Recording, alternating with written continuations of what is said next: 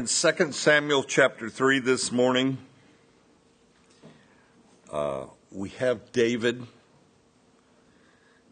going through many different things in his life, and he's now king over Judah.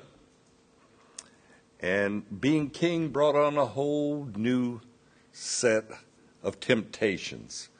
So we have we have David living out being king in Judah and um, Israel will come into the camp also today. In chapter 2 of 2 Samuel, it starts off and there's war games between the troops of Ishbosheth, Ishbosheth, I guess, and he's a king of the northern kingdom, and there's the men of David there at Judah, and Abner, the general uh, of Ishbosheth, and and Joab, they meet at a pool, a little oasis perhaps, and they want to have a little war game. And 12 warriors from each uh, group come forward and they manage to kill each other. 12 on 12, 24 dead. But after this war game, a great battle breaks out between David's troops and the troops of Ishbosheth. And Abner, the general of the northern kingdom, and his troops, they're being routed. They're being beaten soundly. And Abner, he, he sees how the battle is going and he runs and he takes to flight. And uh, Asahel, Joab's brother, takes off after him. And it says he was as fleet as a gazelle. Means he was quick, I guess. And Abner sees him follow him. Abner's a he's a soldier's soldier, and he warns him, Turn aside, quit following me. But Asahel won't listen, and Abner ends up killing Asahel with the butt end of his spear, not the pointed end, the other end. He, and he jabs that through him. And this is late in the day, and Joab finally calls off the pursuit of Abner. And that day, a great victory is won by David's troops over Abner in Ishbosheth.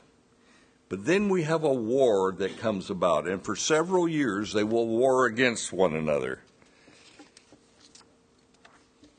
But in this process, Ishbosheth and Abner, they're growing weaker and weaker. Their power is diminishing. But David and his troops, they're growing stronger and stronger. And this becomes more and more obvious to Abner, who has aligned himself with Ishbosheth, who happens to be his cousin. And he realizes, I have made a gigantic political mistake. He is the general of Ishbosheth's army that is growing weaker and weaker, and he can't help but notice it. So let's read uh, 2 Samuel 3 1 through 5. Now there was a long war between the house of Saul and the house of David, but David grew stronger and stronger, and the house of Saul grew weaker and weaker. Sons were born to David in Hebron. His first son was Amnon uh, by Ahinoam, the Jezreelites. His second, Chileab by Abigail, the widow of Nabal the Carmelite. The third, Absalom, the son of Maacah, and the daughter of uh, Talmaiah, king of Geshur. The fourth, Adonijah, the son of uh, Haggith. The fifth, uh, Shephatiah, the son of Abital. And the sixth, Ithream, by David's wife Eglah. These were born to David in Hebron. There's some names for you. But in verses 2 through 5 there, David is once again becoming a man of the flesh. He's on a sinful path. David only has three wives, and he takes the daughter of a Canaanite king, and they have a son. Number four, David uh, uh, has a son, uh, Absalom, that will bring him great distress and heartache in his uh, when he becomes a man. And David continues to take wives, having sons. And David is now up to six wives, and they're all having sons. David, in this taking of wives, is becoming willfully disobedient to God's word. And that's always a dangerous place to be. For in Deuteronomy, Moses' Pentateuch, Deuteronomy 17, it tells Israel's future kings do not add horses, do not add wives, and don't add much gold. And David is doing all three. And so will his son Solomon. Solomon will do the same as his father David. David, he has this propensity to sin.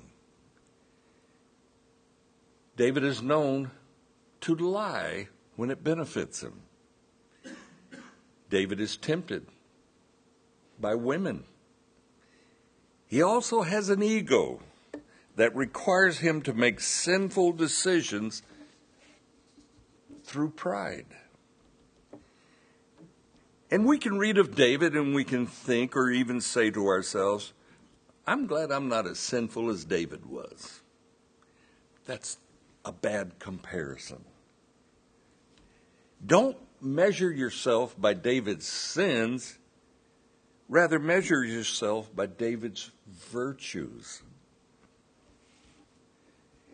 It's very easy for us when confronted with sin that is in our life to find a person who is more sinful than we are. But rather, we should look at David's godly traits. David, he's a giant killer. When all of Israel, even his brothers, in great fear of Goliath, David says, I'll kill that uncircumcised Philistine. David is also a worshiper. He writes many psalms. David was a man given to prayer on a regular basis. David had a tremendous compassion for the Lord. But where did David get this compassion? Where did he get this character that uh, manifested virtue? Well, it grew and developed as David was tending his father's sheep out in the wilderness. You get a chance to be alone. Spread out your thoughts, consider what you're doing. David learned how God was his protector from Saul. When, when running from Saul, he even found himself in the same cave as Saul a couple times and he was spared by God's goodness to him. David learned to exercise faith. He learned to expect God to protect him. He learned to trust God in all his circumstances. David was also a man who had an intimate prayer life.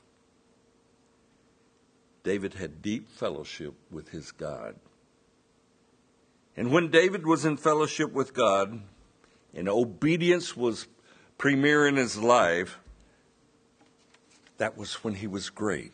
So if you want to compare yourself to David, compare yourself when David was great in the eyes of the Lord.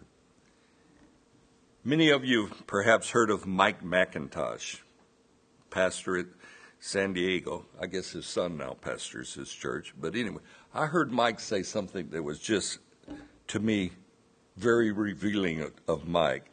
And I heard Mike say, I would do anything God asks of me as long as I know it's God. That's a big statement. Mike, even to this day, has adventurous faith for the things of the Lord. And God uses Mike many times when there's tragedy in different places of the world. But as we journey through this life, growing and maturing in Christ, we will also experience opportunities to exercise faith. God wants us to exercise faith. Without faith, it is impossible to please Him, and He will give us opportunities to exercise faith, to be an example of His provision for us. And when our Lord meets the needs in our lives, and He does, and He's faithful, we're to be thankful and we're to share the goodness of God with those around us. I love to hear good testimonies. When I was a young lad growing up in church, they would have testimony meetings every Sunday night. And us young kids would say, it's who can top who in bragging about God. and first guy didn't have a chance. But anyway, when God meets a need in our life, we are to share that. It's God's goodness to us. But let's look back at Abner. He's Saul's general, Ishbosheth's general. And so let's read verses 6 through 12. Now it was so, while there was war between the house of Saul and the house of David, that Abner was strengthening his hold on the house of Saul. And Saul had a concubine whose name was Rizpah, the daughter of Aiah, or however you say it. So Ishbosheth said to Abner, Why have you gone into my father's concubine? Then Abner became very angry at the words of Ishbosheth and said, Am I a dog's head that belongs to Judah?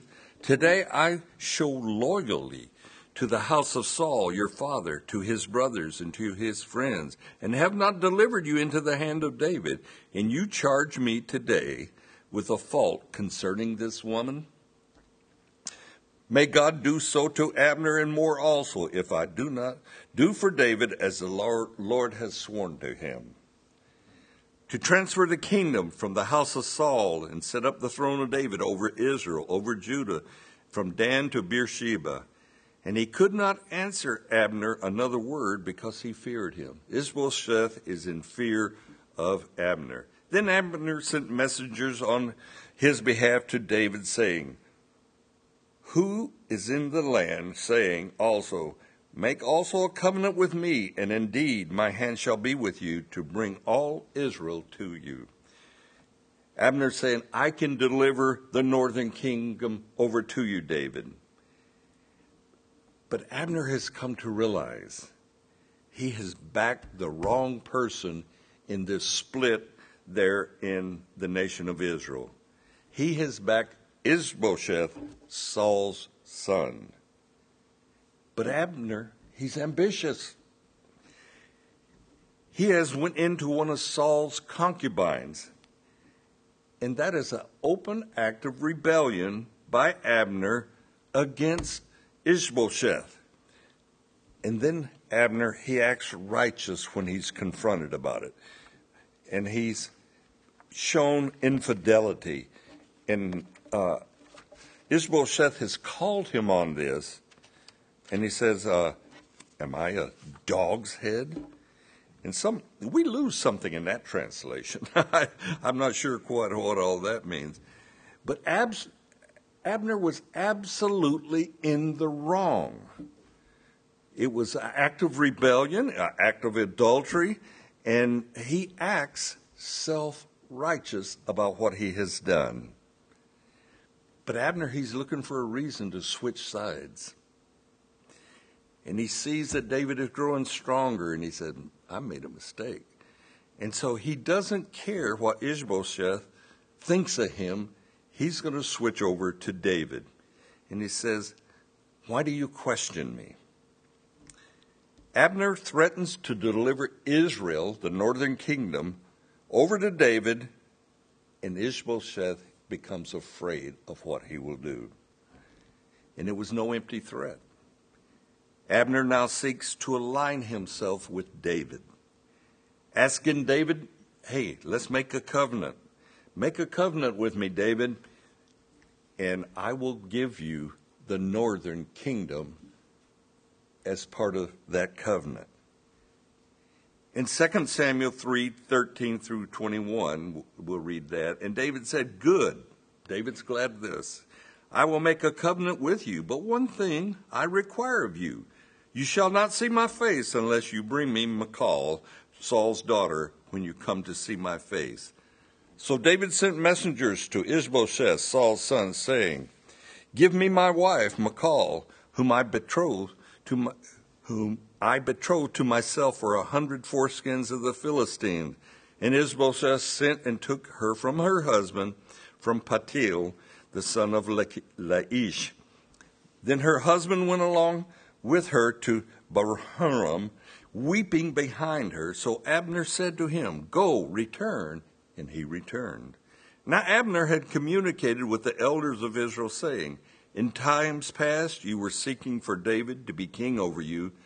Now then do it. For the Lord has spoken of David, saying, By the hand of my servant David, I will save my people from the hand of the Philistines and the hand of all their enemies. And Abner also spoke in the hearing of Benjamin. Then Abner also went to speak in the hearing of David in Hebron, all that seemed good to Israel and the whole house of Benjamin. So Abner and twenty men with him came to David at Hebron, and David made a feast for Abner and the men who were with him. Then Abner said to David, I will arise and go and gather all Israel to my lord the king. Then they may make a covenant with you that you may reign over all that is in your heart's desire. So David sent Abner away and he went in peace. David is more than pleased at the turn of events there. He's more than happy to make a covenant with Abner, who was Saul's general. But David has a stipulation. Michal, or Michal, however you say it, Saul's daughter, David's former wife, had been taken from him when Saul turned against David. Now David wants Michal back primarily to satisfy his ego. David really needs that seventh wife. She is simply a trophy for him, a show and tell. And David is willing to break up a marriage to satisfy his ego. Michal leaves, but her husband follows her weeping. And Abner steps in and tells this jilted husband, hey, you better go back home, more or less while you can. And he returns home. Then Abner, he tells the elders of Israel, You wanted David as king? Then make David your king. So the northern kingdom now embraces David as their king. David celebrates this with a feast with Abner and the elders of Israel. Abner departs in peace, but Joab, David's general, now seeks Abner's life. For Abner killed Asahel, Joab's brother. And this peace between David and Abner, it doesn't extend down to Joab and Abner. Joab wants revenge. So let's read 22 through 30. At that moment, the servants of David and Joab came from a raid and brought much spoils with them. But Abner was not with David in Hebron, for he had sent him away and he had gone in peace. When Joab and all the troops who were with him had come, they told Joab, saying, Abner, the son of Ner, came to the king, and he sent him away, and he has gone in peace. Then Joab came to the king and said, What have you done? Look, Abner came to you. Why is it that you sent him away and he has already gone?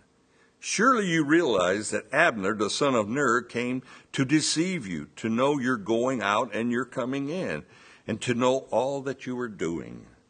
And when Joab had gone from David's presence, he sent messengers after Abner, who brought him back from the well of Sirah, but David did not know it. Now, when Abner had returned to Hebron, Joab took him aside in the gate to speak with him privately, and there stabbed him in the stomach, so that he died for the blood of Asahel, his brother. Afterwards, when David heard it, he said, My kingdom and I are guiltless before the Lord forever of the blood of Abner, the son of Ner. Let it rest on the head of Joab and all his father's house, and let there never fail to be the house, in the house of Joab one who has a just discharge or as a leper, who leans on the staff or falls by the sword, or who lacks bread.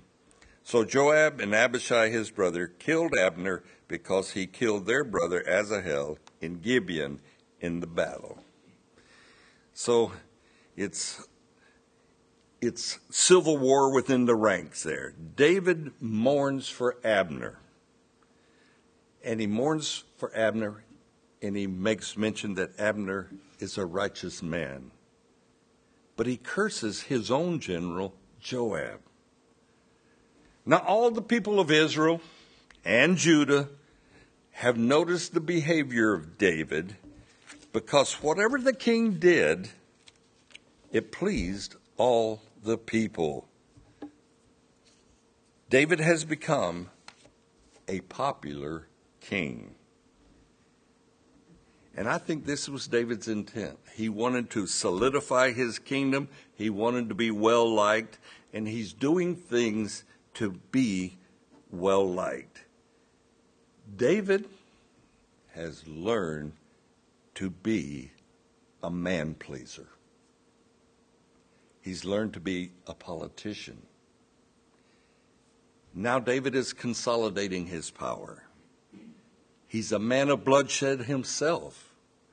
Now he condemns Joab, his own general, for bloodshed even pronouncing a curse upon Joab. And David is seen, he's looked upon as a king, a compassionate king, not wanting Abner, his former enemy, dead. But David had his own encounters with Abner. Remember when Abishai and David crept into the camp of Saul, and they stole Saul's spear, and they stole his water jug. And then they sneak out of camp, and David calls to Abner from a safe distance. And let me read you two verses in 1 Samuel 26, just two verses. So David said to Abner, this is when he's crying out to him, Are you not a man? And who is like you in Israel? Why then have you not guarded the Lord your king? For one of the people came in to destroy your Lord the king. This thing you have done is not good. As the Lord lives, you deserve to die. Because you have not guard, guarded your master, the Lord's anointed, and now see where the king's spear is and the jug of water that was by his head, and David has them. David openly declares to Abner, You are worthy of death. You deserve, you deserve to die, Abner. But now things have changed. David is now king. As a parent, as a leader in any capacity, to rule in such a way as to please those that you are ruling over is not leading, it is following. Let me get political here for a moment. President Obama was very guilty of taking popularity polls on many of the decisions that he would then make based upon the popularity of that poll. Obama followed public opinion, followed, not leading. David has become a politician.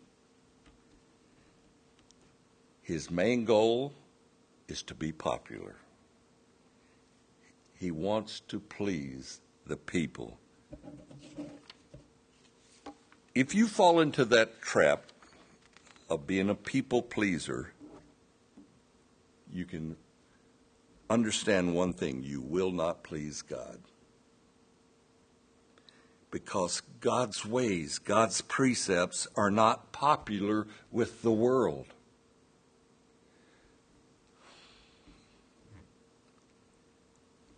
Let me touch on something that's kind of special to me, not in a good way. We live in a world where sex, gender, is a decision you make for yourself, not how you were born. I can decide if I want to be male or female. Consider that.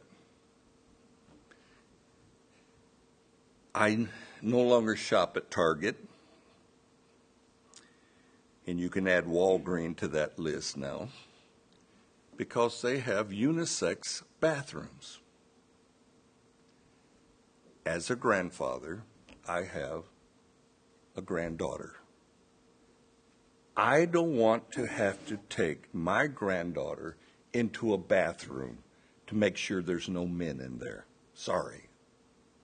I want to protect her. I want to watch over her when she's with me. And recently we see that Walgreens is, is decided that they're going to have unisex bathrooms too. In our society today,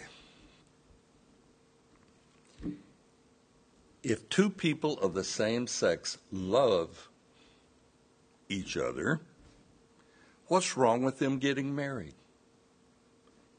That is the popular opinion out there. It's voted in many countries around the world.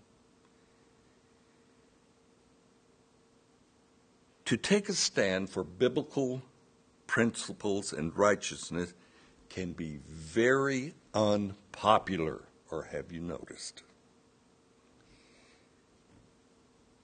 We're considered archaic and biased. Today, there are Christian denominations that ordain gay pastors.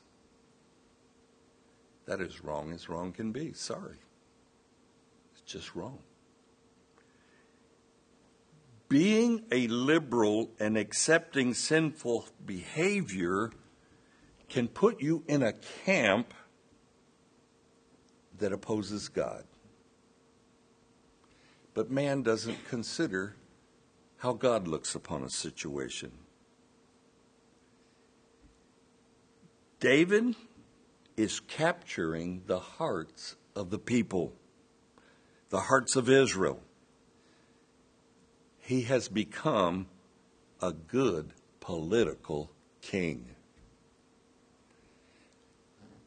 And he's pleasing the people with no consideration of how God looks upon his behavior.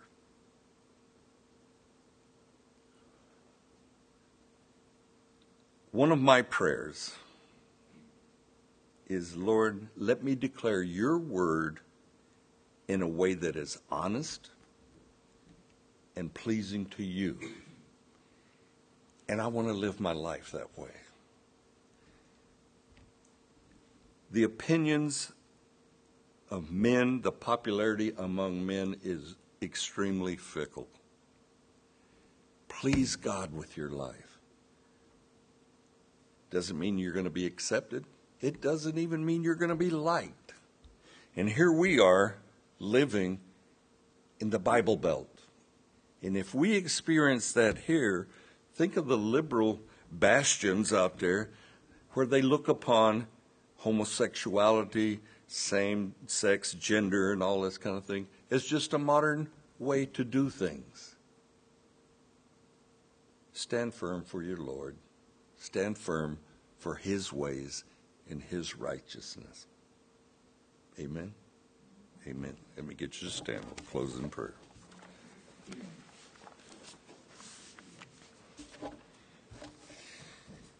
Father, we would pray that by your Spirit, you would cause us to be firm in our convictions, be firm in what you have told us is sin, and let us stand against it, Lord. We don't want to be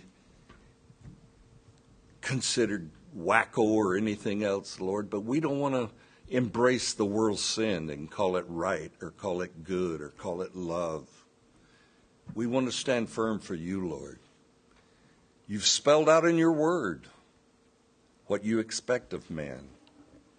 And let us, your children, your people, your saints, be firm in what is right. Lord, we know enough to take a stand for righteousness, so help us to do that. Lead and guide us into truth in all things, Lord. And may we never fall into that trap of being a people pleaser. And we pray that you would just keep us strong and firm in you, Lord. Watch over us. Give us courage where we need courage. Give us strength where we need strength. Lead and guide us by your Spirit. And we pray in Jesus' name. Amen.